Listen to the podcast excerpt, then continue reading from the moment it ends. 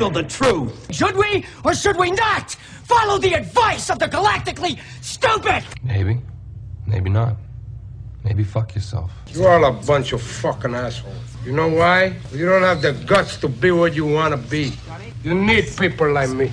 You need people like me so you can point your fucking fingers and say, that's the bad guy. Clearly, don't know who you're talking to, so let me clue you in.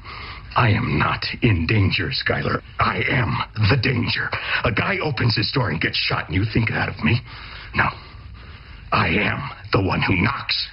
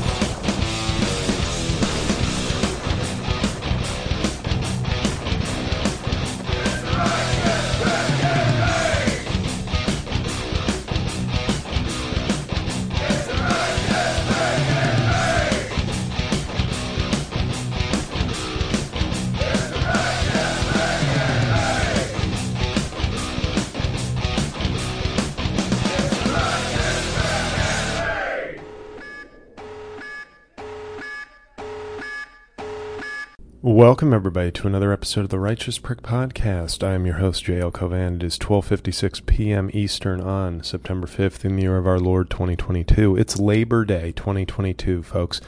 The year is over two thirds done now. Where is the time going on this very fast march to the grave that I call life? Um, I am talking to you right now from Sofitel in which sounds like a an island off the coast of some country where celebrities go, but it's a hotel chain and it's a very nice hotel. I got a a superior master room, which sounds like um, in slave times you would be you would both be able to bed the slaves and the wives of inferior slave owners. So superior master room um, I couldn't quite afford the Superior Master Race Suite, but I did get the Superior Master room with king bed. Um, because me and the Righteous Girlfriend are in uh, Manhattan for a couple days. We go back tomorrow morning for the U.S. Open, our annual trip now to the U.S. Open. And uh, for a couple of, you know, the first time we were there in 2019, we had ju- no, that's not right. Oh no, is this our first time? No, I don't think we've ever. I think the two times. No, I'm creating false memories. When I lived in Manhattan, it was annoying enough to just take the train back late. But then I was like, we're not adding an extra layer going back to like trying to catch some late train to Jersey. So instead, we treat it like a little holiday weekend. So we show up in New York with all the tourists and, uh, you know, live in Manhattan for a couple of days as if we have money. And then uh, we go back to New Jersey like losers on Tuesday morning to continue our our day jobs and uh, and our lives. But um, Sofitel decided to stay here. We're right next to the Harvard Club and the Algonquin. It's a very sort of historic, ritzy, weird stretch. But boy, oh boy, the west side of Manhattan is a real filthy piece of shit. Um, you know all the all the ports of entry into the city. You know, Port Authority, Penn Station, the surrounding areas. Um, that's really where Manhattan feels like a big piece of shit compared to before the pandemic. Those places were always shitty, but the fact that they feel like 10 times dirtier and shittier now is, uh, I think that, and maybe that's probably the problem in terms of tourism and crime. Like the, the idea that New York City sucks now is because it's like other parts of the city just seem very normal and regular, like they always have been. But then, like the places where everybody comes into seem way dirtier than before. And maybe that's just me having lived in Jersey for a couple of years now in a quiet town where I look around and go, oh God, Manhattan's so fucking gross. Maybe it was always that way. And I've just, I now live the high life in Bloomfield, New Jersey. And uh, when I'm, when I deign to, you know, mingle with the, with the riffraff near Penn Station or Port Authority. It just I'm I'm more refined now. I don't know, but getting this out to you during a quick break um, in the trip so that you have it tomorrow morning. So because in case in case the day job heats up tomorrow, you know it would be a delayed episode. So I figured this way you get the episode uh, on time. So whoop de doo. Um, a couple of reviews of stuff, none too positive, so maybe that will be funny. Um, a recap of the U.S. Open, and and just to start off with some some politics.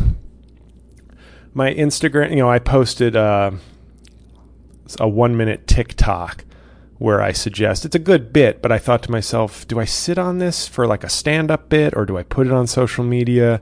Will it be stale? But my gist, the gist of the of the bit, and it's on my YouTube and my TikTok and Instagram, so you can find it wherever.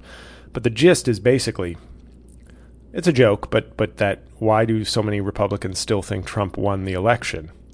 And my argument was because so many Republican states are underfunded theocracies and ignorant cesspools that maybe just like when we send T-shirts to foreign countries um, from like losing Super Bowl teams, it's like, oh well, we made these hundred thousand Buffalo Bills win the Super Bowl four years in a row. Can we send these to places that need clothing? I thought maybe because so many of these Republican states, not all, but but many of them, hi Mississippi. Um, do you think do you think Republican rule has has has failed Mississippi yet? Do you think do you think being like the dumbest most unhealthy state and now with fucking water issues of course in there I there I, I don't know the demographics of Mississippi exactly but I'm guessing that the large city with a black mayor if I'm not mistaken correct me if I'm wrong um, is probably the urban center and I use urban in the comedy club sense meaning black people. Um, what a shock that they would have water issues and pipe issues and infrastructure issues. It's almost it's almost like if you're a Democrat, Republicans don't care, and if you're a black Democrat, Republicans actively despise you. But uh, no, it's it's good. It's it's a it's a pro life state where everybody is fucking dying of diabetes and has horrible education statistics and everything. So it's it's it's working out very well. Um, maybe they really adopt the you know the beatitudes. You know, blessed are the Blessed are the fat fucks, for they. Sh- blessed are the fat. Should we do a Republican beatitudes? Like if Jesus were a Republican, like blessed are the obese, for they shall feast in heaven. Blessed are the bigoted, for they shall be treated, for they shall be treated as princes in the kingdom of heaven. Blessed are the pro-life uh, hypocrites for they shall find everlasting life in heaven. Blessed are the gun owners, for they shall be able to shoot their loads in heaven. Blessed are blessed are the election deniers, for they shall be voted into the kingdom of God. Blessed are the we need two more folks. Uh, uh, blessed are the well you get the idea there you go the republican beatitudes everybody clap clap clap please clap jeb bush voice um so the joke, you know, the joke was like maybe they got they all got their Trump one T-shirts in 2020. You know, all the backward states with with that underfund everything. Maybe they got their Trump one T-shirts and they're all walking around going, "He won! I got the T-shirt that says so, motherfucker! Praise Jesus and curse you, Allah! We are a Christian nation, and if you don't respect that, I will not turn the other cheek. I will shoot you in the face, as Jesus instructed me to. Peace unto you, brother." Uh, you know, so and then of course that that got the algorithm going. Um, I just put it out there because I was like, I don't want to sit on this joke. So I thought, well, we got social media. This is this is a good avenue for this. And of course, it triggered some folks. You get a lot of comments like, "You mean the lib hellholes like Philly, New York, and Los Angeles and Chicago?" And I was like, "Right, right, all the hellholes." You know why cities get covered? This might be my next TikTok. You know why cities get covered? Why you know so much about what's going on in cities? Because people fucking care. Because we have art and culture and sports teams, and we fucking generate so much income for the fucking shithole countries that don't do shit. The Kentuckys of the world, the Mississippis of the world, they're the ones getting all the. they they contribute nothing to the federal the federal uh, bank account, if you will, and they take a hell of a lot more Um, you know, but but but but they're they're white Christians, so they're not takers. They're actually Americans entitled to that. Now, if they were poor black people in inner cities, they're actually uh, ruining the country, right? Republicans. So when somebody writes like Los Angeles and Chicago, like they're spitting out these lines, I'm like, nobody even knows what goes on in your town because it's fucking irrelevant. It's irrelevant to the fucking country. You MAGA hillbilly piece of shit, or you ignorant suburban person whose entire community is based on white flight. Uh, that's that's why nobody nobody reports that your fucking kids OD'd on heroin or fentanyl um, unless it happens in the aggregate. Nobody cares about what's happening in your town. Nobody cares about what you do. So it doesn't get reported on the fucking news. It doesn't get reported on the news that you, your town is, is a piece of shit because nobody cares. So you hear what's happening in the cities, and it's good for ratings to be like four more people killed in New York.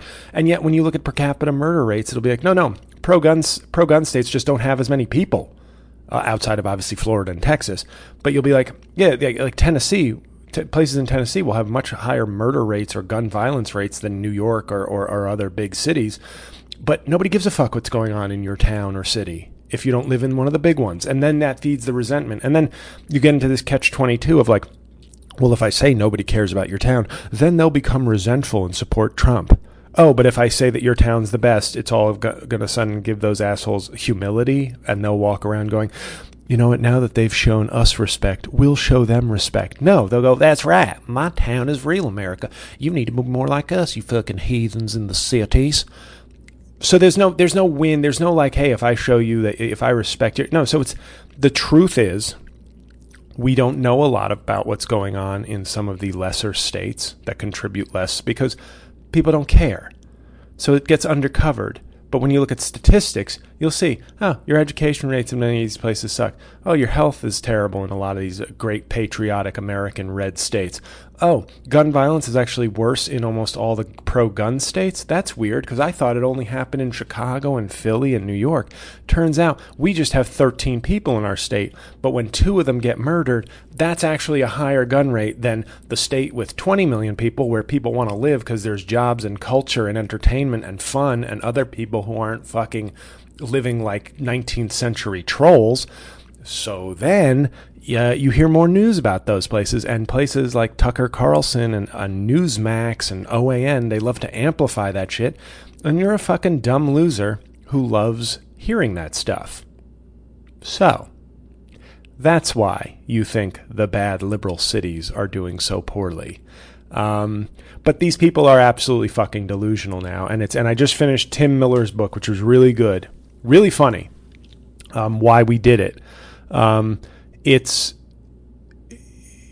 the conclusion he comes to is that at some point some of these people are so locked into a cult they cannot be t- they and I've been saying this on Twitter that it's the evidence is clear. The, these these assholes have to be overwhelmed at the ballot, plain and simple. They're not going to believe the ballot is real, but basically you have a choice. You were either before anything else. It's very Trump is very much like the like a fat orange version of the Night King in the in the Game of Thrones you're either against him or you're for the destruction of what this country is. Period.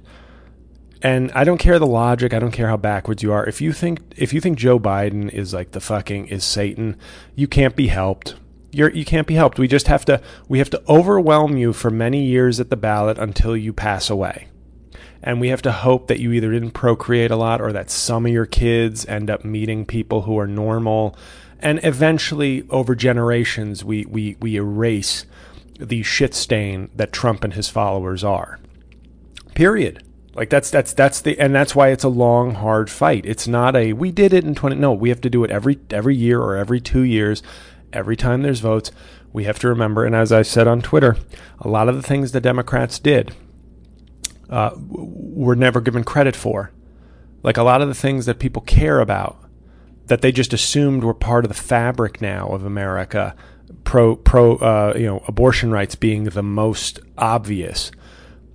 People who are pro pro you know I, I read a stat that said like seventy percent of new registrants to vote in Kansas when that referendum came up were Democrat women, were women voting for uh, like women registering as Democrats, and that's heartening, of course. And some of them might have been young women, of course, who were like, "Oh, I, am 19. I've never voted. I'm I got to do it now." But I guarantee you, some of them were older women, middle aged or, or 20s, 30s, who just thought they could coast along and maybe argue about taxes. Like, I don't like the Demo- the Democrats are too woke. I'm annoyed by pronouns. Well, when they start coming for your fucking uterus, you realize that, oh, wait, I need to give the Democrats more credit for defending the big things. They, it, it is very Nathan Jessup from, from A Few Good Men. You know, it is. Uh, you you live under the blanket of security provide and then question the manner in which I provide it. The Democrats have been holding the line on these things that have become so held that people took them for granted. Now you realize that you need to give Democrats credit for the big things they protect for you.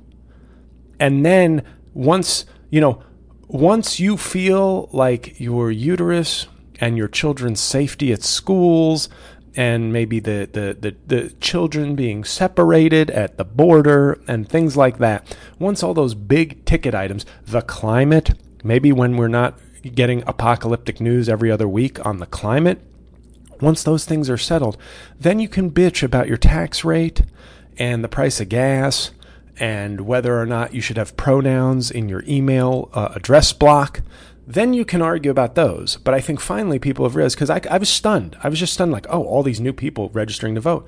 And it just shows you, to me, James Carville said, it's the economy, stupid. That's his fa- famous phrase from the 90, uh, the 92 campaign with Clinton. If I were a political advisor right now, I would say, it's selfishness, stupid. That's what people seem to care about, unfortunately. And they took for granted things like like choice, abortion rights. They took for granted that, so they didn't think that was they didn't have to worry about that. Their their biggest worry was my tax rate or the price of gas in my car or me me me me me me me but not me like my uterus me but me like i'm annoyed by woke people so i'm going to vote for trump because me me me i'm annoyed me me me me me me me me me well now you can't think that way and it's refreshing but it also reminds you that selfishness is still the is still the motivating factor behind everybody's uh, actions, it seems, or the majority of people's actions. Now, sometimes that selfishness is just your personal feelings or annoyances. Sometimes it's critical to your bodily autonomy, but it's always selfishness.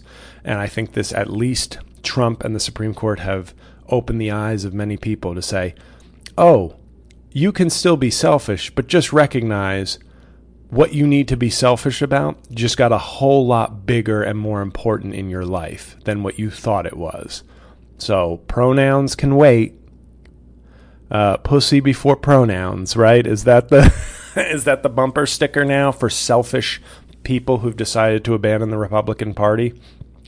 But it's uh you know, but there's a there's a large faction of Trump supporters who are who are out of their fucking mind. And I will say it again. I'm sorry. I don't believe that good people roll with Trump. Sorry, I don't. I don't think it means you're uh, irredeemable if you ever voted for him, uh, obviously, and I know that's probably too much of a stretch for some people, but uh, I can't speak to everyone's individual circumstance, so I can't condemn 100%. But if you still roll with Trump, I condemn you 100%, period. Period. It's it's that's that's easy for me, and I don't mean condemn your soul. That's not for me to decide. But you're you're a bad person. Like I like I don't I don't want to roll with you or be around you or have conversations with you if you. Uh, the only thing I'll take is if you happen to be in a comedy club in a city where I'm performing. Um, I'll make you laugh, and then that's the end of our exchange. Um, but I, it is, it is no good. Um, these are no these are not good people. It's it's you can't the idea of if you want to support Trump at this point, it's it's not about. And I said this, I think, to the, my mom and to the righteous girlfriend, but it's you know, it's that joke when I say to people, "Why do you hate Biden?"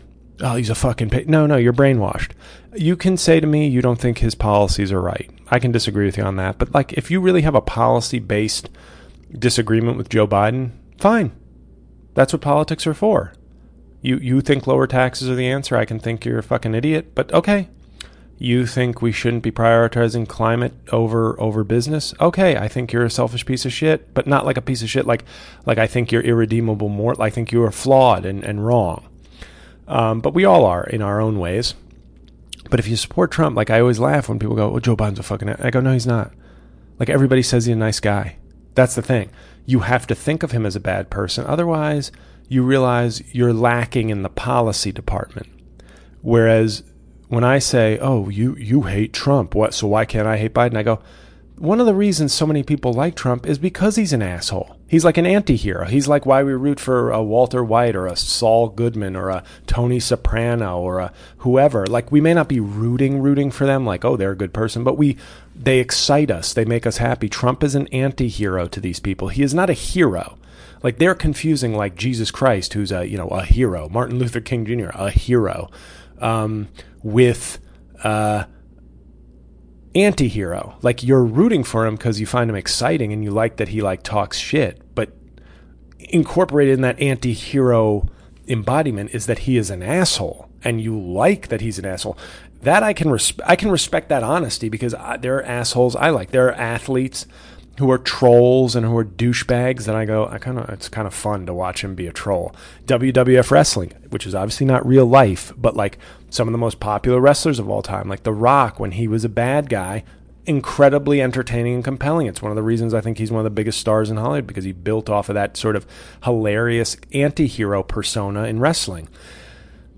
Trump is the same thing except it matters. It matters because he's a fucking politician and a president so when people are like, "Well, you you talk all that shit," I go, "But admit it, he is an asshole." I'm not saying you can't like that about him. I'm saying you're if you're if you're going to act like he's not an asshole, and then you have to equate Joe Biden as some kind of asshole as well when he's not, just to make yourself feel better. It's ridiculous.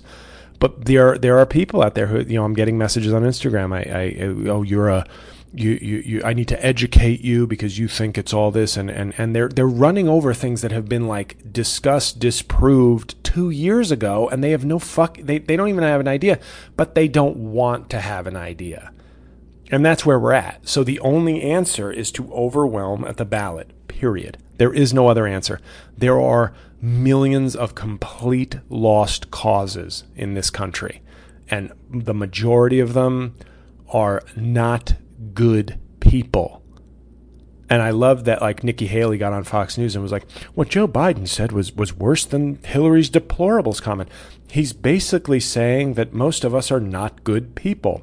And George Conway, who did help get Trump elected, but has been an ardent fighter against him since some breaking point during the term, just retweeted that and said, Because you are bad people. and I was like, yeah, that's it. Like, sometimes you're just not good people anymore. Like, they, you know, once again, I've talked enough about religion and forgiveness on this podcast. I'll I'll leave your personal redemption and faith and, and if there is a God, what, what he does to you, I will leave that in his or or her or her hands. But that is that a funny joke that Mother Nature is like doing all the work for God? Like that's that's a typical relationship. God is a guy who's just standing up there, and Mother Nature is like making the Earth work. like Mother Nature is just doing the day to day, like climate and photosynthesis and carbon and all that. And God's just like, oh, honey, could you handle that? Anyway, that's a thought for another time. Clean humor, um, but yeah, sometimes you're just not a good person. Like this idea that we have to bend over backwards to be like we have to respect all opinions and all no. And this coming from the group that respects almost no one or anything that that they demand this kind of like genteel respect fuck you. Um, it's it's just it's it's it's incredible we've gotten to this point where it's just like no we have a faction of the country that is anti the country. And they they won't even see or hear the good things Joe Biden is doing that many of them will benefit from. Because to them the only thing that matters is Trump and beating Democrats. And, and, and the core ethic behind that is Democrats are bad, reg- like they are bad. And if you're saying to me, well, they say MAGA Republicans are bad. Yes. Yes, there's no Democrat equivalent of um, January 6th. There's no Democratic equivalent of Marjorie Taylor Greene, Lauren Boebert, or Donald Trump. Matt Gaetz. They don't exist. Oops, somebody's back from her manicure. It's the righteous GF. Please be quiet. This is a recording studio. Thank you. I'm just getting through my politics discussion. Please be quiet. Thank you. Silence in the in the in the master the master bedroom, the supermaster. I was telling them the supermaster. I said I could didn't have quite enough money to afford the supermaster race suite, so we had to settle on the supermaster bedroom. Okay. She just gave a. Huh. That's about as good as I get, guys. That's why I talk to you. That at least I got a verbal uh, verbal recognition that a joke had been made, which is which is usually I get more of a stifled smile. Anyway, the uh, the point is, MAGA Republicans are bad. That's like like at this point, it's sort of like saying, I think Nazis don't deserve benefit of the doubt. Now, am I calling them Nazis? No. The damage they've done is not nearly equivalent, of course, because they're probably dumber and fatter than Nazis. I think if more of them were in shape and smart, they would either be Nazis or they would be doing something different with their lives because they're go- they'd be going, wait, I'm not a dumb fuck. Why am I listening to Trump and my crazy grandfather? But the point being, um, they're not good people. Like the people that support Donald Trump, they're just not. They're not. They're not good people. Like wake up, okay? A, a, a fifth of the country is dog shit, and that's and like I've always said, there's plenty of racists on the left. It's just not part of. It's not a. It's not a core pillar of the political party. You know, they're they're they. You know, I've I've said I've I've heard racist things in my own family. The one racist thing I've never heard is I'm voting for Trump. Um, so that's your politics corner, guys. If you haven't already, please go check out my Patreon, patreon.com slash JLCAUVIN. Uh, a lot of good stuff. And I mean like a lot of good stuff. So if uh, if you haven't tried it yet, give it a try. A lot of exclusive videos, McConnell and Pence series. My Game of Thrones recaps uh, are going up. The the episode three recap. I haven't even seen episode three yet the Sofitel doesn't have HBO, which is a real that's a real Sofitel that it's not an exclusive hotel. Pun. Um, a joke I said at breakfast today. My uh, the righteous girlfriend likes puns, and I said I'm to say on stage I call my girlfriend Big Pun because she likes puns, and she's a 400 pound Puerto Rican. And that almost got a laugh because the righteous girlfriend is not a 400 pound Puerto Rican. She's white. Um, and and not 400. uh, okay. Nobody needs to hear from you on this one. Thank you. You have an open invite to do a bonus episode, which the fans on Patreon are clamoring for. So there you go. Speak and speak when spoken to, RGF, during this magical hour of podcasting. So the point is if you know a Republican that votes for Trump, stop talking to them, shun them. uh, no, I don't give a fuck what you do. Uh, it's it's uh, it's it's you know it it is this is our country, um, and and and whenever somebody like people the the cynics the lazy cynics will try to do that you know, both sides do it. Listen to yourself, JL. You're you're condemning these people. You're offering no. Well, the off ramps. It's been seven years of offering an off ramp. At what point do you say, yeah, it's it's over now? You know, like it's over for these people morally, ethically, as far as politics or or or good society uh, goes. Um, it's been seven years. He came down talking about Mexicans are rapists. Um, he's now talking about how Joe Biden is an enemy of the state. So, what at what point do you get off the Trump train? Um, they're they're not good people. Like they can couch it in pro life. They can couch it in whatever issues they want. Anybody in your life that couches it in any. At this point, if they're not, if they haven't found an ethical off ramp to stop supporting Donald Trump, then they're not good people. They like this. They like what he represents. They can they can say whatever they think makes them seem like less pieces of shit, but now they are officially fecal matter, and uh, so be it. You know, um, it's not not against the law to be a piece of shit, but uh, it is against the law of common sense to act like they're not pieces of shit. Um, so that's my take right now. It's fun getting people writing to me like, you think somebody wrote, they were like, um, you know, they were mentioning the, oh, so you wouldn't be suspicious if Biden were up a million votes and then at 3 a.m. magically a bunch of votes arrive. And I can't educate people on this, but it's very simple. If you are somebody who got lost and is listening to this podcast and loves Trump, it's very simple. The Red Mirage was predicted weeks before because of mail in ballots versus in person voting. Donald Trump was telling all of his people to vote in person. They all thought vaccines would make them gay. So they were like, absolutely, I'm going in person without a mask um, and I'm going to vote in person. And Trump, the animal that he is, was very well aware that he would be ahead in many states on in-person voting because he was telling people not to trust mail-in ballots and he was telling them go go without a mask go make out with an, a 90 year old election worker. Maybe she'll die. And you vote in person and we'll be way up. And then he was going to use that strategy to go um, hey look i'm way up. And this was predicted by all regular news agencies maybe fox and oan and newsmax never quiet in the studio please. Thank you. Never said anything so the bad news sorry quick edit there. The bad news agencies probably maybe didn't say anything about the red mirage but the point is everybody was reporting that there will be a big push for trump voters early on by design by trump. And then when mail-in ballots come in and by the way several purple and red states with republican governors had rules that says you cannot start counting mail-in ballots until until polls close. So further designed to give people, dumb people, the impression that, oh, we're way up. It was by design. Republicans were like, our people are angry and fucking dumb as fuck. So, what we'll do is we'll feed them, we're up. Look at us, we're up. What's happening? Why are we losing this lead? This has never happened. This is illegitimate.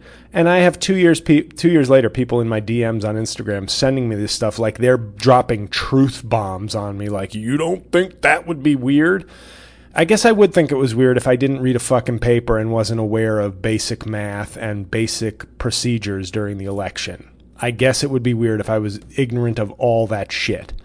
Um, but to do it two years later means you're willfully ignorant. You haven't quote unquote done your research. You were too busy researching whether the vaccines, you know, with your with your associate's degree and your fucking meth lab, you were too busy uh, investigating and doing your own research on whether Moderna and Pfizer had the vaccines right to read a fucking article from somewhere else other than the Epoch Times as to why uh, maybe votes came in the way they did. And then somebody else was saying to me, what was the other the other line? Um, oh, they said they not, you know, uh, a lot of the Republicans I know don't think January 6th was good. Oh, sir, can you stop typing for a second? I'd like to applaud you for acknowledging that the violent coup attempt by a bunch of hillbilly trash and racists from the suburbs uh, was bad. Okay, I don't know if Anderson Cooper has already decided who his 2022 Hero of the Year is but I'd like to make a late submission for you. Okay, continue typing your response on Instagram. Thank you, sir. But he was like, but this this one-sided January 6th commission is a joke. So I wrote back. Uh, Democrats and several Republicans wanted a bipartisan commission in the style of 9 11. Republicans rejected that. Why did they reject that? Because they're aware that if an objective bipartisan panel comes to the same conclusions that there was a coup attempt, that it was long in the making, that Donald Trump was central to it, that he basically exhibited complete dereliction of duty, well, then that bipartisan commission will have the imprimatur of legitimacy. And they already know that it was a coup attempt they don't want that legitimized, so they want it to be bipart- they want it to be partisan looking. So they rejected the bipartisan commission, which was the initial idea of Democrats and some Republicans. It didn't get enough votes. and there's only one answer to why that is. But this person, I don't know what they replied on Instagram. Probably nothing yet. They're probably looking up an article on fucking um, KKK Net Daily to find uh, what the truth is. And it's just one of those things where I go, yeah, there's no answer to that. They didn't want to buy part. Like, are you not aware? Are you not aware that there was an attempt to get a bipartisan commission, like the 9/11 commission? So, so why would that have been rejected? Exactly. See the silence there? That's what I got. And and from there, you know, that's the only thing you can get. You're not going to get thoughtful discourse from people because it's it's a it's a religion at this point. And I don't say that to denigrate religion obviously, but but at this point it's a fucking it's a faith-based cult. It it data has nothing to do with anything. It's it, it's it's Scientology with more violence and less Tom Cruise. Oh, that's good. MAGA is Scientology with more violence and less Tom Cruise. Oh man, I thought I really hit bars with the with the Republican beatitudes, but I think we just hit a new level. So, guys, that's been your politics take for the day. Did I tell you already to check out my Patreon? I think I did. I may have aborted that pro-choice, but I may have uh, stopped that message halfway. But yeah, check out the Patreon. Check out making podcasts great again. Um, oh, and this this Thursday, I hope it's Thursday um, I will be po- posting Better Call Trump. We filmed it. My Patreon people have seen uh, the picture of me as, uh, you know, Better Call Trump, Cinnabon, t- Cinnabon shirt, making Cinnabon great again hat, blonde mustache. It's basically a black and white and color. It's a parody of the finale of Better Call Saul, where Trump is running from the law. What I'm going to ask everybody to do, and I know you guys are pretty bad at following instructions because I'm still under 200 ratings on iTunes and that's free. I always think that the free things will be the things that I get the most cooperation with. But you guys, uh, you guys are nothing if not consistent. Um, but I want people at noon on Thursday. Don't re- you can retweet me, but I almost don't want you to because my account is so cursed by the algorithm and the shadow banning. I just want every fan of mine to basically go get the Better Call Trump link off of my YouTube. It'll be the most recent video and share it with friends, share it on your preferred social media site. Now I know like 13 of you will do this and I have like over a thousand listeners on this. I have like 10,000 listeners on making podcasts great again if everybody on those shows literally just shared the link at noon, it would probably go viral and probably be trending. You won't, and that's okay, but I'm just throwing it out there in case you're motivated. But it's going to be, I think it's going to be really funny. It's really, we tried to film it in the style like a Vince Gilligan show with the different angles, and I'm just very proud of it. And I'm only telling you now because now it's so soon to coming out that I don't fear uh, somebody stealing the idea. But that should be up Thursday. I should see a first edit tonight. We filmed it uh, all morning yesterday, be, right before I left for the U.S. Open. So, just some fun, free things to look forward to. And if you're still listening, uh, you're, I mean, I have more show, guys. By the way, as you can tell. So this isn't the this isn't the part where you go, okay, I heard J-L's rant, turn off, don't want to support what he does, blah blah blah. Um, there's more content after this public service announcement for me, but um, York, Pennsylvania October 14th. Still no ticket link. They told me a month and a half ago. They were like, we need you and your features info ASAP because they want to start promoting. I shit you not, that was in July. The link is still not up in September. So I'm like, uh, or as Butthead might say, uh, uh. York, Pennsylvania, stupid. Um, I don't know what that means. They want to promote quickly and then literally more than half the time from when I was booked for the show to the show has elapsed and it's still not up on their website. So, not sure what promoting quickly means. Not afraid of abusing the English language to harass a performer.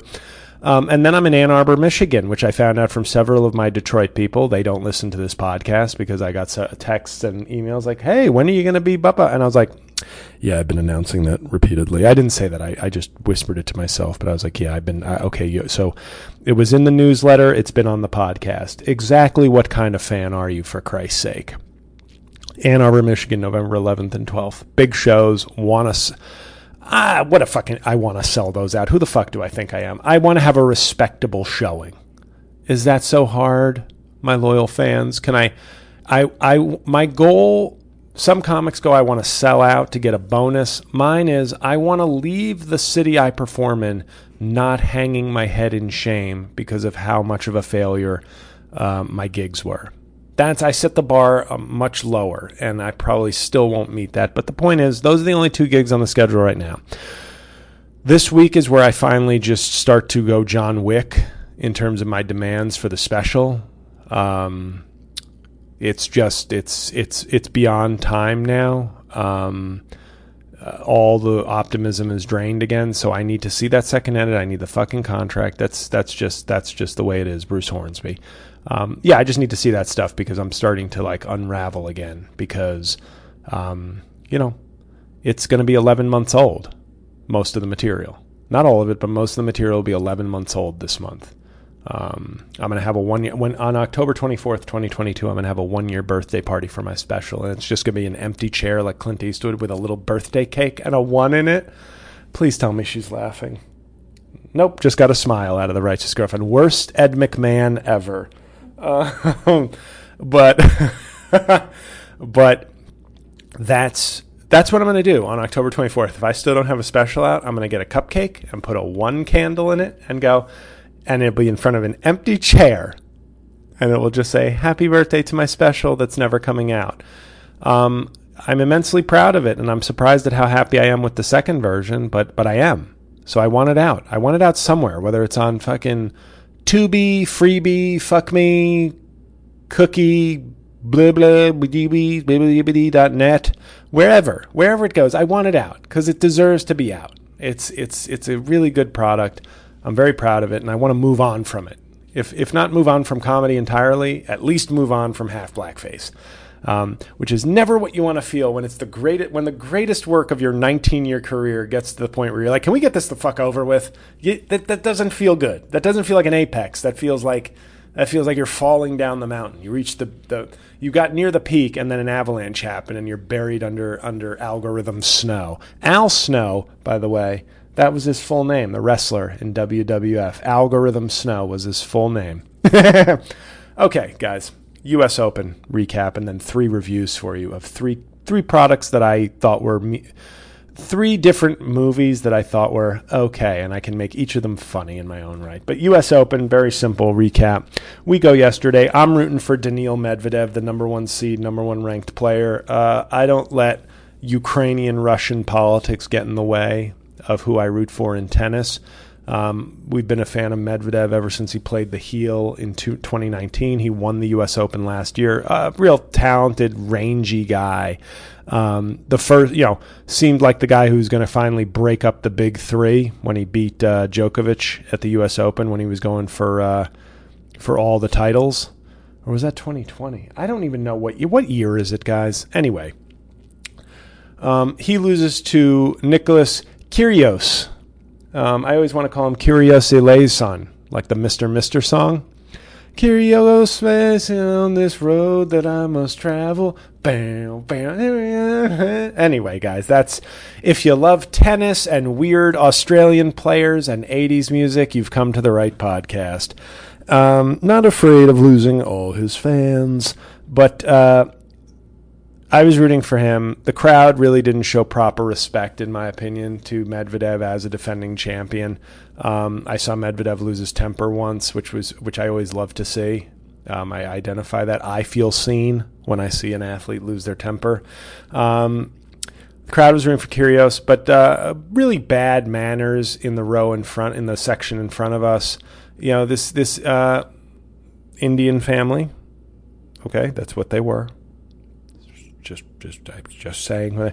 Um, I'm just identifying them. The family. I don't know why I said they were Indian, but um, they were, and uh, you know, match point. Just getting up and walking through the row. It's like uh, I'm tall, but I'm not that tall.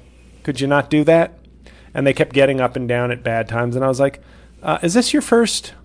Is this your first U.S. Open tennis rodeo?" Because don't do that.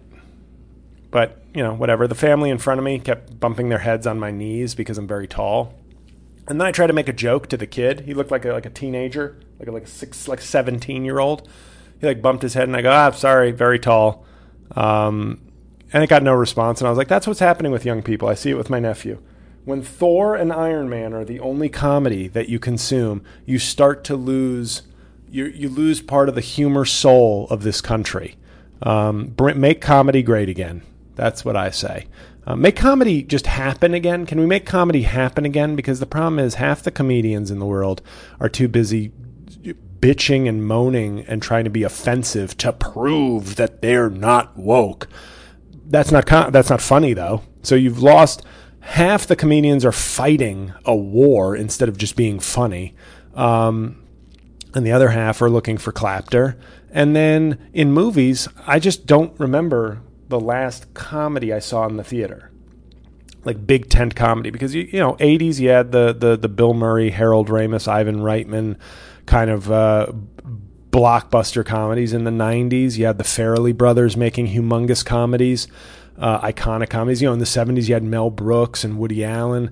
And in the 2000s, you even had Judd Apatow as like he was kind of the heir to that. They were different, but they were hugely successful comedies. He made a ton of big comedies. And now I don't know if it's streaming or if it's not profitable enough, but we're really, I feel like, conditioning, you know, culture to just sort of think comedy is some shit that you distract yourself with in 30 second generic bites on TikTok. And that's bad. Like, think, like, name me, I'm, I'm serious. And, and, and not if you can name like a funny movie. I've seen funny, but, but what's the, in the last like five to six years, can you name and and this isn't I'm not saying it doesn't exist, it's just not coming to me right now. Can you name to me both a good comedy in the theater that was also like a big hit? Like people might go, uh, Bridesmaids? I'm like, isn't Bridesmaids like 2009? like like that that tells you something. That we've like outsourced humor into just like comic relief in comic book movies. And sometimes they are funny. But I think what I said, I only watched one episode of She Hulk, never going back to that monstrosity. I'm not referring to She-Hulk as monstrosity. I find I find She-Hulk and She-Hulk change attractive as a six seven uh, man of height, person of height. I, I respect She-Hulk, but she's CGI. She's not real. And um, in like ten years, though, I'll probably be able to wear a mask and have sex with She-Hulk, right? Like a VR mask. That's probably coming soon. Um, but the point is. Um, that show, just that first episode of what they call humor, not funny. And I just thought to myself, wow, we need to give a little more credit to, Ro- okay, Robert Downey Jr. and Chris Hemsworth. Um, because I think it was equally their talent that was making the, the lines really funny. You know, I think we need, like, there was good writing there for sure, but I think also it does take, in many cases, a gifted actor to really deliver comedy in a, in a quality way. And I think that's what She Hulk exposed to me. I was like, oh, if, if you have people who can't really bring the chops comedically, then, then sometimes witty lines, good lines can seem mediocre. And flip side, you know, so so lines can be delivered really, really well when it's talent like Downey Jr. and, and, and Hemsworth doing it. Anyway, I'm just nervous for comedy and movies. I just don't. I don't. I haven't seen a comedy this this year in the theater, for sure. I haven't seen a ton of movies in the theater, but we're going somewhat regularly. Um, I am trying to see this movie, Funny Pages, but that's like A24. That's not going to be. That's like a that that movie's like, you know, two weeks in. That they did like a, a concurrent. Um, what do you call it? On demand and theater release. So they're not really looking for big bucks in the theater. Um, but what was the last comedy? Good Boys or something was many years ago. I remember Chris Lambert recommended it to me, and I enjoyed that. I saw that in the theater. It had the great Jacob Tremblay in it, uh, the kid from Room. Uh, but I don't think that was like a huge hit. But even if we want to call that a hit, I think that movie is like five years ago now.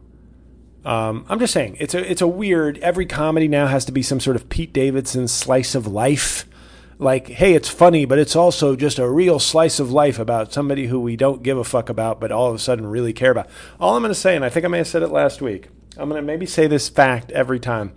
Uh, Elvis, which was just on HBO, divisive movie. I loved it. I can see why somebody wouldn't love it, but I loved it.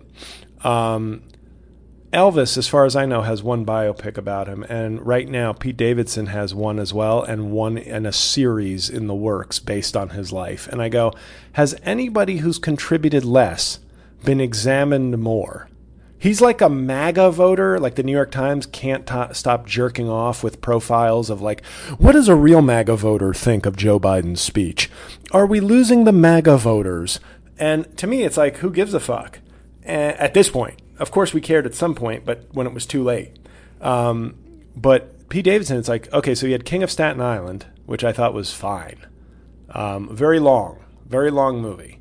Um, and then he has, there's like a series being made based on his life. And I go, is this like an inception, like a man whose life never had any inherent interesting value? But if we keep making movies and shows about it, does it all of a sudden become a, a self-produced energy source like from from nothing? It's like his career is like the Big Bang. It's like from nothing, all of a sudden this burst of energy and we had a universe. but it was like but before then it was nothing, right? Yeah, but but it just it became something. We decided it was something. You know, in the in the book of Genesis, right? And, and on the first day, the Lord said, Let there be Pete Davidson doing absolutely nothing of value. And on the second day, they said, Let's talk a lot about Pete Davidson.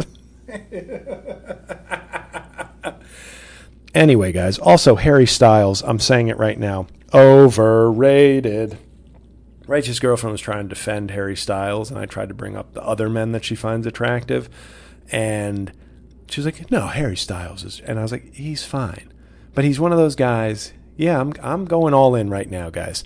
Harry Styles, good singer, has some talent. Let's just get that out of the way. Nice looking guy, sure, but he does a lot of funky shit. And it, I'm going to borrow something from Carolla. He often says about Jonathan Waters, the director. He's, his movies suck, but he's so into all his accoutrement of like weird mustache, quirky, quirky vocal delivery, fancy suits that it creates this other persona that sort of becomes enmeshed where people talk about his work, but they're really just kind of like enamored with his weird, quirky character and they like allow that to be considered part of his body of work. And they're like, oh, he's great. It's like, no, he's not. Anyway, you take that. Now, Harry Styles is, is a good looking person, but he ain't Hemsworth, Depp in his prime. That's a tip of the. That's a tip of the. Uh, a tip of the cap and nine scarves to the righteous girlfriend. Um, he he ain't in that league. So he's got to do like, look, I have weird hair and a funky mustache and I'm wearing women's clothing. I'm interesting. And that makes my decent handsomeness feel irresistibly sexy. And it's like, nah, eh, eh, it's too much. And I know you've fooled everybody, but you know, fashion, fashion is is fashion is the fireworks and sprinkles of clothing. Of of it's it's just something to distract people who it's just not happening upstairs. Um, fashion is. You all right, RGF? You feel personally attacked? She's a big fan of sprinkles. A lot of people are fans of sprinkles. I don't like sprinkles. I like hot fudge on ice cream because it's something. It's bi- I get some vanilla ice cream, some hot fudge. I've got a biracial substantive sundae. Sprinkles are just like they glitter. Sprinkles are glitter. The glitter of the ice cream world. It's it's generally does nothing and it's kind of annoying. Hey babe. Fireworks, um, they scare Cookie, and I stand with Cookie. Um, so I'm anti fireworks. I've occasionally seen fireworks I like. Um, you know, when Katy Perry had them busting out of her nipples in a video, that was I. That, I was like, oh, fireworks are all right. Um, we are getting nothing from Ed McMahon today, folks. You, I just wish you could appreciate the steely glaze that I'm getting from my sidekick so sad. Um, what was I talking about? U.S. Open, fireworks, uh, sprinkles, Harry Styles. Yeah, so it's just I just think he's covering, you know, and, and fa- oh, fashion, right? My thing with fashion is Um, yesterday's piece of shit item becomes all of a sudden fashionable if the right influencer or magazine says so. Remember those gladiator sandals? Gen- genuinely horrific piece of clothing. And I remember seeing like one person wearing them, and, and I, I remember hearing so many women go, Oh my God, those things are fucking disgusting. And then all of a sudden, I think it was like the summer of 2017 or 2015 or 2018, one summer, after I saw so many women wearing them, and I was like, Those are horrible looking. Genuinely. They objectively horrible. And yet we have enough people so weak that as long as Anna Wintour or or Tom Ford or some some person who's way less by the way Tom Ford as I said in my review of House of Gucci uh, major respect to that guy. I had no idea that that guy basically saved an iconic fashion brand. I think that's just a that's just an awesome story. If you if you like if you like phenoms doing their thing regardless of the field, uh, Tom Ford saving Gucci was pretty fucking cool in that movie, and I had no idea. And I was like, oh, well, that's why Tom Ford is Tom Ford. That's pretty cool now. I respect it, even though I think fashion is mostly stupid. I respect, I respect your individual story, Mister Tom Ford. Um, but the uh, and he was from Texas, right? Tom Ford's from Texas. That's got to be extra. That's he. He's got to get a movie made about him you come up in Texas as a fashion dude and then you save an iconic brand and become an iconic brand in and of yourself, I think that's pretty cool. Um, or in Vanessa Bayer's Miley Cyrus show voice. And it's also pretty cool.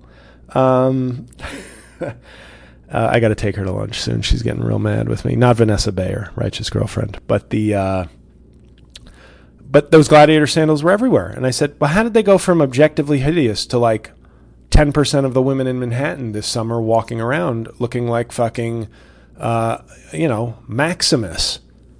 Um, Crocs, another example. We had all agreed that Crocs were worthless pieces of shit. It looked like you had murdered Cubert, punched holes in his body, and then worn him as footwear. And then all of a sudden, and I see it with more younger people, and and you know, like I restaurant workers, people who need, and I'm not denying that they're maybe they are comfortable, but Crocs were dead as they deserve to be. Then all of a sudden, I see kids and restaurant people just wearing Crocs. And I was like, what in the fuck just happened? It went from ridiculing middle aged white people wearing them to then I see like black teenagers wearing them around town. And I go, did some rapper or influencer get paid a shit ton of money to wear Crocs?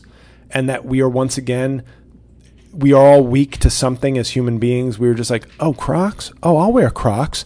Really? You'll wear Crocs? So that's why this summer, um, before the summer officially ends, although it ends today, I guess, I'm not. Don't wear white after Labor Day unless you're going to a MAGA rally. Do they have off-white cl- cl- Klan hoods for MAGA people after Labor Day? We're gonna tweet that after this show. The algorithm loves it when I get political.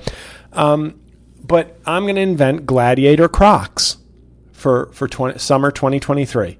Gladiator Crocs. I give you the ugliest fucking shoes in the history of the world, and I will make $500 million in sales in two months as long as Anna Wintour puts on her sunglasses and goes, I love Gladiator Crocs for this summer. I gotta get Gladiator Crocs. You get Kim Kardashian to wear it, the perfect merger, right? Of of influential white whores and black pop culture. You get her to start endorsing it with whatever um, 10th man she starts dating from the NBA. And then all of a sudden you got a you got a business empire and then you sell that stock ASAP before people realize they're wearing the ugliest shoes ever fucking made. Now, guys, back to the US Open. I'm rooting for Medvedev. And then there's this woman in front of us really annoying, rooting for Kyrgios. And she's like stands up and like snaps her fingers and does like a little dance when he win when he wins a game. And she just stands up randomly and goes let's go nicholas! And i was like is she rooting for i said does she know him it had the energy of like she's either a coach or a friend like it felt like that or a family friend it had that kind of vibe to be honest and i was like if that's the case i'm okay with it but i'd rather err on the side of hating her so i just seethe in my seat at this one. And then I noticed though her nails, her nail polish is blue and yellow. And I was like, oh, those are Ukraine's colors. What if she's against Medvedev because he's Russian? And I said, I guess I could allow that. That would be understandable. And then I paused and I said, no, still not okay. um, and then I feel like she might have known him. Righteous girlfriend said, Why would she be up where we're sitting? And I said, Excuse me, these are fine seats that I paid for. How dare you? These are respectable seats at the U.S. Open second week. Um, but uh, um, but then Kyrgios won in four sets, and when he aced to win the match, she jumped up and said, "Oh my God!" And I said, "I hate you." I didn't. I just thought it. I didn't say it, but I said, "I hate." Oh my God! It's the fourth round. Shut the. Fu-. I mean, but Medvedev is the number one player. But I was like, I just was like, I curse you, ma'am. And then in front of me, the cup, the, the family in front of me, the family that bumps their heads into my knees together stays together.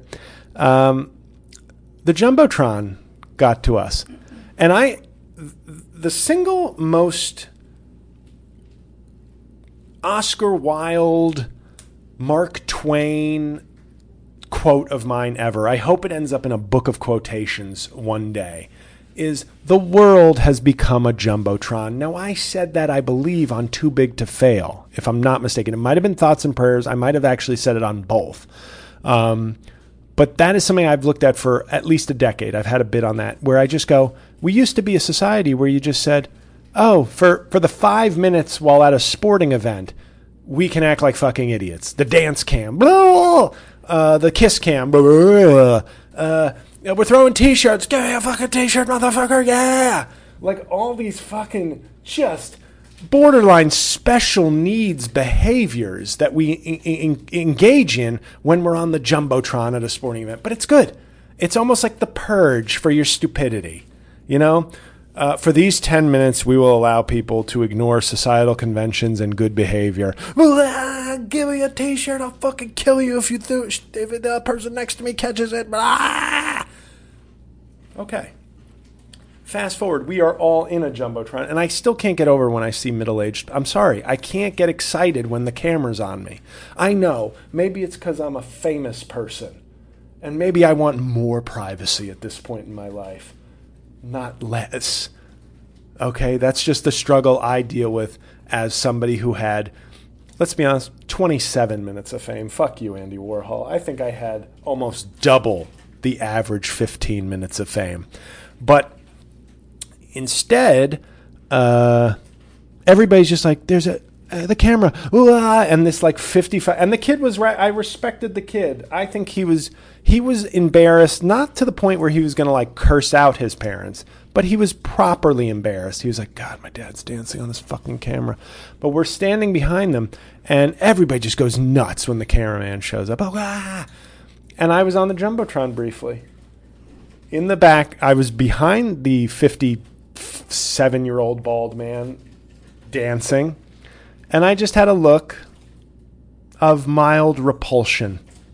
Just kind of my disdainful, you know, I, as a Sebastian Maniscalco might say, aren't you embarrassed?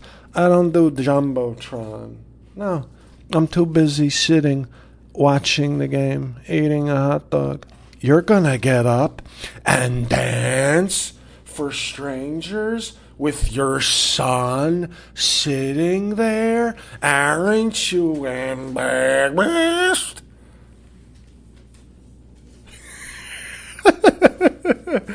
and the righteous girlfriend is looking at me eating Cheetos, thinking, Aren't you embarrassed?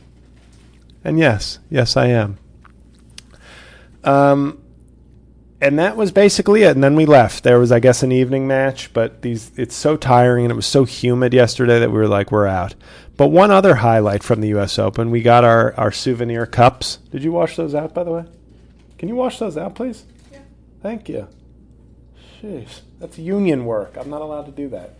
Um, we get these frozen honey deuces, which we discovered several years ago. They're not available at all the bars. Everybody gets the regular honey deuce, which to me is a substandard piece of shit beverage.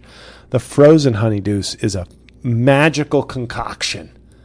It's the same ingredients, but it's just like it's like a Slurpee. It's like an alcoholic Slurpee. And I love them. They're uh, they're moderately priced at twenty two dollars a piece.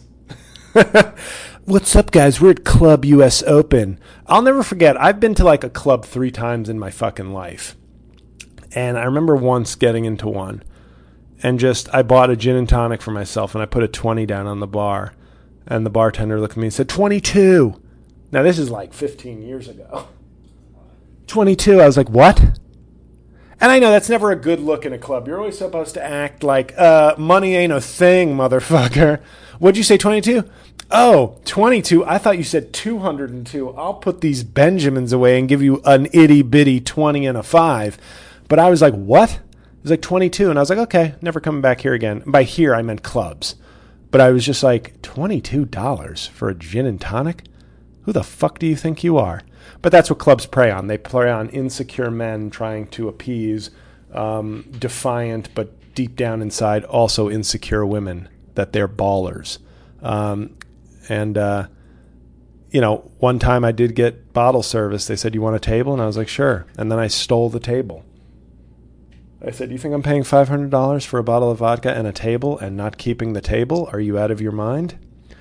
Uh, so the club Cub Dumpster is uh, probably still looking for a table now. That's what they. Uh, no, I'm just calling. That was what that was. It was just called Cum because you can't have a, a, a club with more than uh, one word in the title, or else it's not cool. All that's false, guys. I never stole a table from a club named Cum or Cum Dumpster. That's a lie.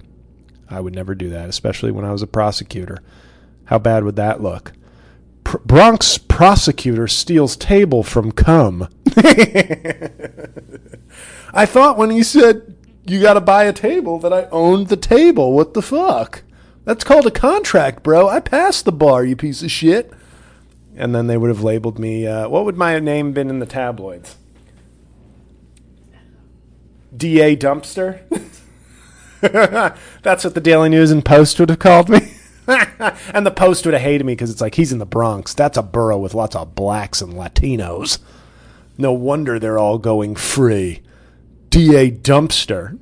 And then I could have parlayed that into a book and a reality show deal and would have had more success in entertainment than I do currently. Isn't that crazy, guys? Isn't it crazy how the world works? Anyway, when we ordered our frozen honey deuces, the official beverage of the U.S. Open, um, a woman was trying to get a souvenir cup because she bought it from a bar, not from one of the official Grey Goose stands that has the souvenir cup um, which lists all the U.S. Open winners on the cup. They're running out of room, by the way. They are definitely running out of room. There's too many people winning U.S. Opens every year, and this uh, white woman and I, I had just been finished telling the righteous girlfriend. I said, the U.S. Open, it definitely feels very snobby walking around, and she was like, oh yeah. It's very, it's a very snobby environment. It just, fe- it just, I was like, I can't imagine going to like a fucking golf event or something, how gross that must feel.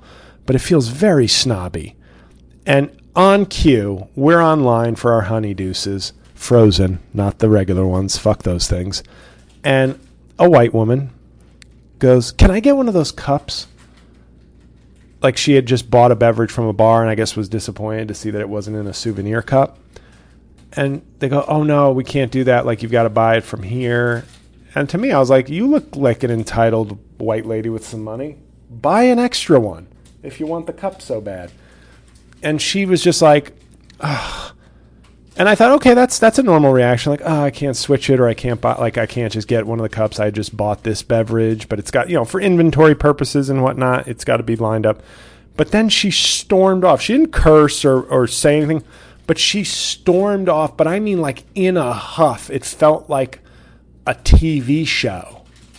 And we all had a good laugh at her expense. Me, the righteous girlfriend, the black woman, and the Latino woman behind behind the bar. We all had a diverse, multiracial, multi-ethnic laugh at the expense of the haughty white woman. And I thought that was a, that was a beautiful coming together moment, and so and so instructive on where we are politically in this country. Donald Trump is, in, she's not the he's not the Kraken, he's the Karen and I think we all just need to look at him as, you know, like the Stay Puft Marshmallow Man of white women. That's what he is. And he's just trying to destroy our country, and we all have to look at him, shun him, and eventually laugh at him. Now, guys, three reviews, and then we're off to get some, hopefully, some spinach dip and some salmon. Oh, I'd like to. We can go somewhere else, though. I just got to save room for a burger at Prime Burger. How's your burger? Dumb and Dumber, guys. Look it up. 1994. Great movie. One of those comedies that was released in theaters and made money and made a generation of comedians enjoy themselves. Three things to review, guys. I watched three movies on streaming platforms. Three different streaming platforms. How about, nope, that's a lie. That's a lie. Two different platforms. The first thing I watched was a movie called Pleasure on Showtime. I watched the unrated theatrical version. Now, this movie was uh, uh, an official uh, movie of the Cannes Film Festival in 2020 and an official entrant into the Sundance Film Festival in 2021. So it really made the rounds at the prestigious film festivals. I remember reading a review of it, and I think it had a check mark next to it in the New York Times review earlier this year as a uh, critic's choice or critic's pick. And it's a hardcore look at the pornography industry. It's about this woman who comes from Sweden, who goes by the name of Bella Cherry, and she wants to become a porn star. And she's 19 years old. Um, turns out she does have a relationship, at least with her mother, if not her entire family. That seems normal. She's lied to them, um, which is a real catch 22, right? Um, you you have a good enough relationship with your parents to lie to them about doing porn, but not a good enough relationship to not do porn. Um, so she goes out, but it, sex work is work. Sex work is work. Sex work is work. It's not good work. um, I mean, it's good work. Like if you consider the only good thing about work money, uh, it's a, it can be good work. It can also be terrible work. Obviously, sometimes sometimes you just end up doing it for the love of the craft and uh, not loving it that much. Anyway, this movie starts with a she she she arrives from Sweden, and I don't find her. I'm looking at her going. I mean, there's features there. She turns out like with makeup and stuff, she's a very beautiful woman, like a very pretty woman. Um, not necessarily my type. Um, I don't. I don't ne- generally go for um, tall, small-breasted, super inked up women. Um, but you know, everybody's got a kink, and her first scene um, and I remember reading in the review that several of the actors were real porn uh, actors because the the level of intimacy and nudity and you know erections and let me just say the intimacy coordinator on this film had their work cut out for them. Okay, you know there's moments where they cut right like. Oh, she's going to give him a hand job. Oh, they cut it off right when her hand was three millimeters from the erect dick. You don't see, and you haven't seen this many erections. Like, watch the movie Pleasure. If you if you feel like Euphoria is too hardcore a movie, my recommendation: the doctor, the podcast doctor prescribes to you, watch Pleasure, the unedited version on Showtime on demand. Then watch Euphoria, and they'd be like, "Oh my God, this is such quaint family entertainment. This show, Euphoria. Uh, kids, come on in. We're all going to enjoy Euphoria after dinner." Um, I've just watched Pleasure, and I realize that Euphoria is really just good, wholesome fun. So your first episode is a guy doing like a you know just he's got his boner out of his jeans and she's uh, going at it. They do some very good realistic uh, facials, not showing it, but like obviously some some watered down yogurt gets thrown on this woman's face repeatedly. Um, but it's it's not a bad movie, and I but I hate to say it because I know there'll be people who'll be like, well, if you can get over your puritanical sensibilities, it's actually very strong, powerful filmmaking. It's not a bad movie, but it's really hardcore and the the intro to the movie is like some of this may offend viewers. Like and it's not one of these it didn't feel like a if you're offended sorry. It felt like no no we know what we made and reasonable people can be offended by uh, the the uh, this movie. And but as you're going through the movie it's it's I don't want to spoil it in case you watch it but it is it is a I think a good movie I don't think it's a great movie, but it's so provocative that I think sometimes some of the provocativeness of it can like bleed in and be like, it's so it's so provocative that I'm giving it credit for being great just for being provocative. But it's a good. I mean, it's a very this woman. It, eh, her performance is good, but it's also just you know I rarely call people doing acting brave, but this is a pretty brave performance. Um, it's uh I mean, there's a scene where she is ba- she's being uh, in a rough video, and and I will say this without spoiling anything. Uh, if you are listening to this and thinking about getting into the adult film industry, I recommend female directors because there's a scene where she does a bondage video, which is pretty rough, but it's directed by a woman, and it's like her co-stars and crew are very supportive and on hands-on and dicks on also. But you you get what I'm saying, and you never felt like she was in like danger, even though this was a rough mo- movie. Like you felt like, oh okay, you know not what I would want a, a, future daughter to be involved in, but if she was, I'd be like, well, are you, are you at least getting choked out with a female director and intimacy coordinator? You are? Okay, honey. Then I know you're in good hands. Happy birthday. But with the, then she does this other rough movie where it's like a male director and two male co stars, and it's, it's the nightmare. Even though it's quote consensual and they agree to everything quote and the male co-stars appear to be like hey uh, uh are you okay you know but she eventually it's it's a that more than the graphic nudity and that scene has graphic nudity as well and graphic nudity just means penises but in this case a lot of erect penises which you don't see a lot of in mainstream hollywood cinema anymore um, I'll never forget at the New York Sports Club, one guy was walking around with it. It was 15 years ago. It was one of the more jarring things because I was like, hey, I get it if you want to chub up in the shower, you don't want to, but why are you, you have a full erection, sir? it's just like, I don't, this is New York Sports Club, not New York Sports Cock. Why are you, you, you realize that, right? And that's why I could never support a gay NFL player. Um, Oh, the quotes that could be taken out of context from this episode and used to ruin and cancel me. Um, and Ed McMahon just gave Edna McMahon just gave a smirk of like, "Yep, I'm not enjoying this. Can we go get something to eat?" We're almost done with the episode. Thank you for your patience. Appreciate you. Anywho, um, just 45 more minutes, guys. Um, the so the movie is uh, very rough. I think it's a pretty good movie, and it sort of turns like I if you're going to watch it, I don't want to spoil it. So I will I will stop talking about plot, but you know, this is the kind of movie that could you could you could replace with other industries. It's just sort of the the way the porn industry is, but at the by the end of the movie, without it being a judgment free you know, this is there's no judgment in this movie and I don't really feel like there is. It makes it very difficult for me to look at this movie and go, yeah, for everybody who just tries to act like porn and sex work is just work and hey, we should uh, it feels like the kind of work that should be discouraged. Can we can we find some agreement on that? I know everybody's got their story of like, oh, actually, I've had the most wonderful experience doing.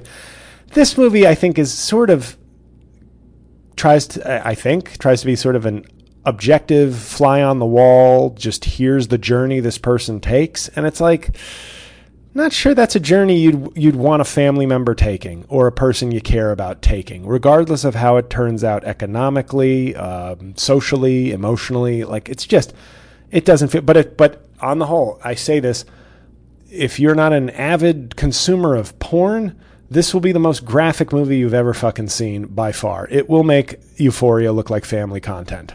That's not. I don't think I'm exaggerating at all. At the same time, it's not a bad movie. It's probably pretty pretty solid movie just as movies go on uh, as objective content objective and content neutral way as, as, it can be looked at. Then the next movie i watched was honk for jesus which is on peacock and in theaters with sterling k. Brown who by the way at this point is just he's fitness he's instagram fitness filter level jacked. Uh, that dude is fucking jacked. Because um, he has a scene where he takes off his shirt in church. Um, and I'm sure he he and his agent probably wrote that in. Like he's looking to get into Marvel movies, so if you could just show that he is as he just walks around naturally as jacked as Thor. Uh, even though I think he looks like he's about five eight, but still fucking jacked out of his mind. Uh, stars Sterling K. Brown and Regina Regina not Regina King. She's the one with the Oscar. Regina Hall's the one I like more. Um, she was the one in Scary Movie. Um, but uh, Regina Hall as his wife, and this is a movie that's like comedy and commentary and satire, but also like serious. And I don't know if it hits the balance for me completely, but it's on. If you have Peacock, it's free. So like these are these are all like options that you can watch at home uh, for free if you have Showtime or, or Peacock. But it's uh, the first half hour, I was actually laughing a, a decent amount because um, he's one of these. You know, he's like a black prosperity gospel millionaire preacher guy. And but then it turns out there was a sex scandal, and you kind of think, oh, this look at this this handsome, fit man, very charismatic. He was, I guess, he was like sleeping with, a, had an affair as you as the movie lear- moves on, you realize that you learn that the guy is clearly gay and had various sexual encounters with with young men, and it seems that the young men were not illegal. It wasn't like they were they were kids, but he was basically sort of abusing his his position as a pastor to kind of minister to gay youth who maybe were having conflicted feelings or not knowing exactly what, and it, it's it, it's never spelled out, but that's I think what was happening, and that's a bit of a spoiler, but that's the whole arc of the movie. Like that gets revealed halfway through through pieces, and I think the point is not really a plot development so much as just this sort of exposing some hypocrisy and some struggles. But I um I just felt like it didn't it wasn't consistent enough. Like I felt like I was laughing in parts and then at the end there's kind of a a melding where it's kind of a funny and serious part by Regina Hall, where she's like delivering kind of a monologue about her role in all of this while wearing funny makeup. But it's it's it's a movie that like the first forty minutes, I was like, oh, this is like this is gonna be good. I'm glad I'm watching. It's like I got a pretty good rating on Rotten Tomatoes, like 84 percent. So I was like, okay, this is, and then it like got less funny and a somewhat dramatic and somewhat kind of like, oh, this guy's kind of a villain, but like you feel I don't know how I feel about it, but I just, by the end of the movie, I was like, eh, I could have skipped it. Like my overall feeling was like, I don't think it's bad, but I could have skipped it. I, did, I didn't leave feeling like, oh man, I can recommend that movie. That's a, it was just kind of like, meh.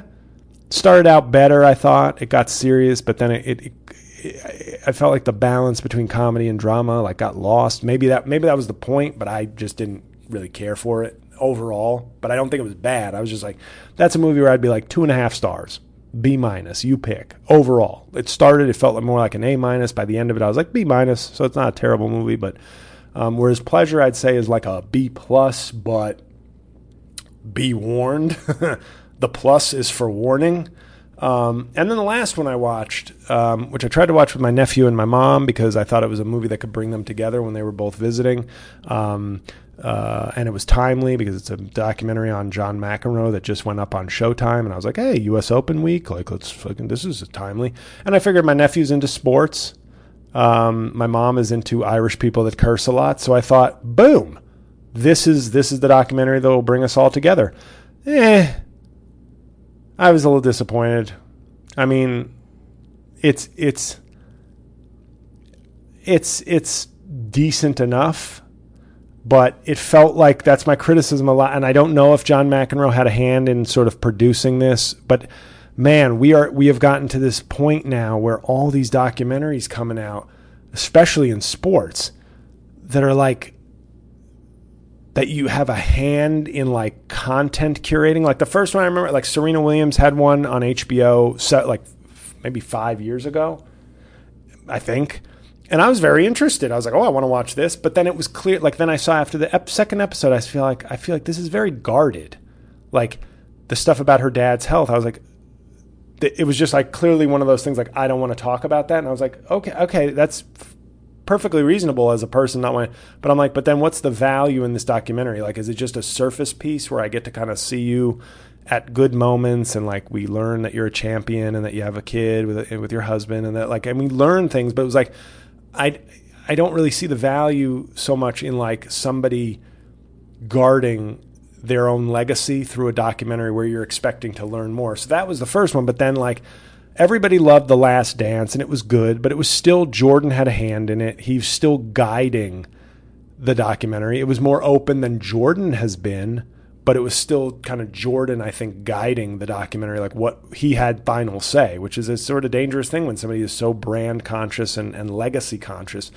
I think the Tiger Woods documentary, I don't on HBO, I don't think he had a hand in that. And then of course people were like, some people were criticizing it for going too hard on him, but I'm like, but maybe that's just what a documentary is when you don't get to curate your own story. Like it was mar- largely complimentary, but he obviously has issues and problems and, and skeletons in his closet. Um, but also, it's I think it was a very praiseworthy documentary in terms of uh, showing how great he is and, and who he is as a golfer and whatnot.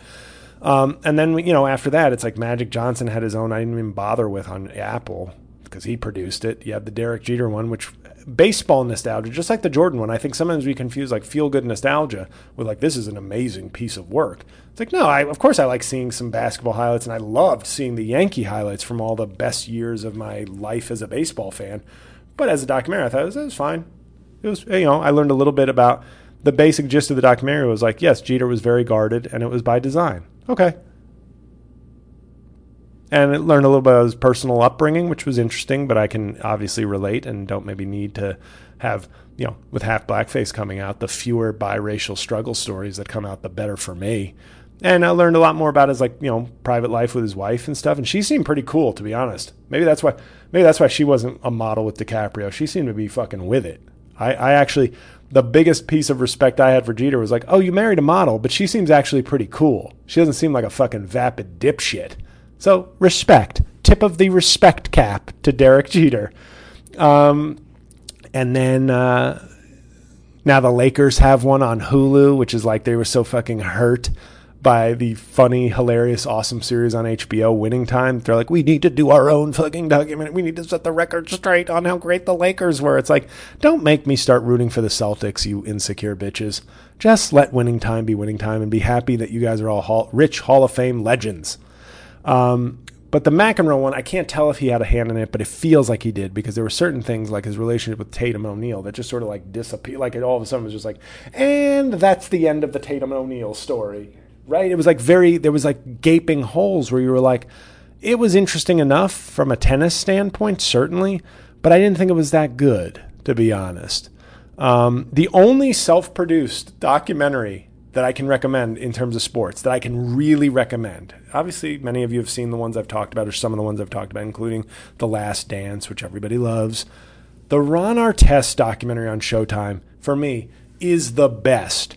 It's almost the way Agassi's book, Open, is like my favorite sports book of all time because it is just so unfiltered and so interesting and so readable and like engrossing and interesting the Ron Artest documentary, it was almost like because he's had maybe these these mental health issues, it felt like he really was like, yeah, I'm producing this, but you go do it. I don't want this. It felt like he was almost unburdening himself. It was like, no, no, I want you to talk to everybody, put all their quotes in about the melee, about my upbringing. I love the Ron Artest documentary on Showtime. It starts with like this look at Queens and how Queens, where he came up, was so tough, but it also first birthed all these major hip hop stars of the 90s, like major stars. And they interview some of them, and you get a flavor of like the the environment through that, and then you get to Ron Artest story. And they there was a melee documentary on ESPN on, on Netflix. Cannot like, and that was a full like hour and a half. Not nearly as good as the like thirty to forty minutes that they spent on the melee in the Ron Artest documentary. So, with all that, Pleasure with a major caveat, I think, is a good movie, but I have tried to warn you as much as possible. Now, there's some creeps out there who probably listen to this go when the wife goes to sleep. I'm getting some fucking cookies, some lotion, and I'm watching Pleasure. Well, if that movie gets you off, you have some issues. Um, yes, I am kink shaming right now. If your if your kink is watching the making of porn, in a brutal way, you have some issues. Not afraid of condemning my own fans if they're too creepy. Um, Honk for Jesus, I'm in the middle on that one. You may like it more than me. I, I, I don't say it's bad. I just say it was like, mm, it was okay overall. It like almost got me more interested in the beginning, and then by the end, I was like, well, you got an A on your midterm, but you got a C a C minus on your final, so I give you a B minus final grade and then the McEnroe one I think you can skip. So go watch the uh, go read Agassi's book Open. Go read Tim Miller's book If I Did If Why We Did It. If I Did It is the OJ book I think. Why We Did It by Tim Miller. Open by Andre Agassi. And if you have Showtime, the one I recommend above all the things I just talked about is the Ron Artest documentary. Okay, this has been a very long episode, which is particularly rude because we're on vacation, a little mini vacation. But now I'm up to bust out the Amex card for some meals and some fun times. So that's what we do in this world. We buy the happiness of those we hurt. So thank you for listening, guys. Go get go bookmark go mark down when my shows are. Go check out my Patreon and Thursday, Better Call Trump. It's coming out and it's going to be awesome and I would love to see it go viral if possible, but who knows if that's possible. So take care. Hope you had a good Labor Day weekend and uh, I will see you next Tuesday.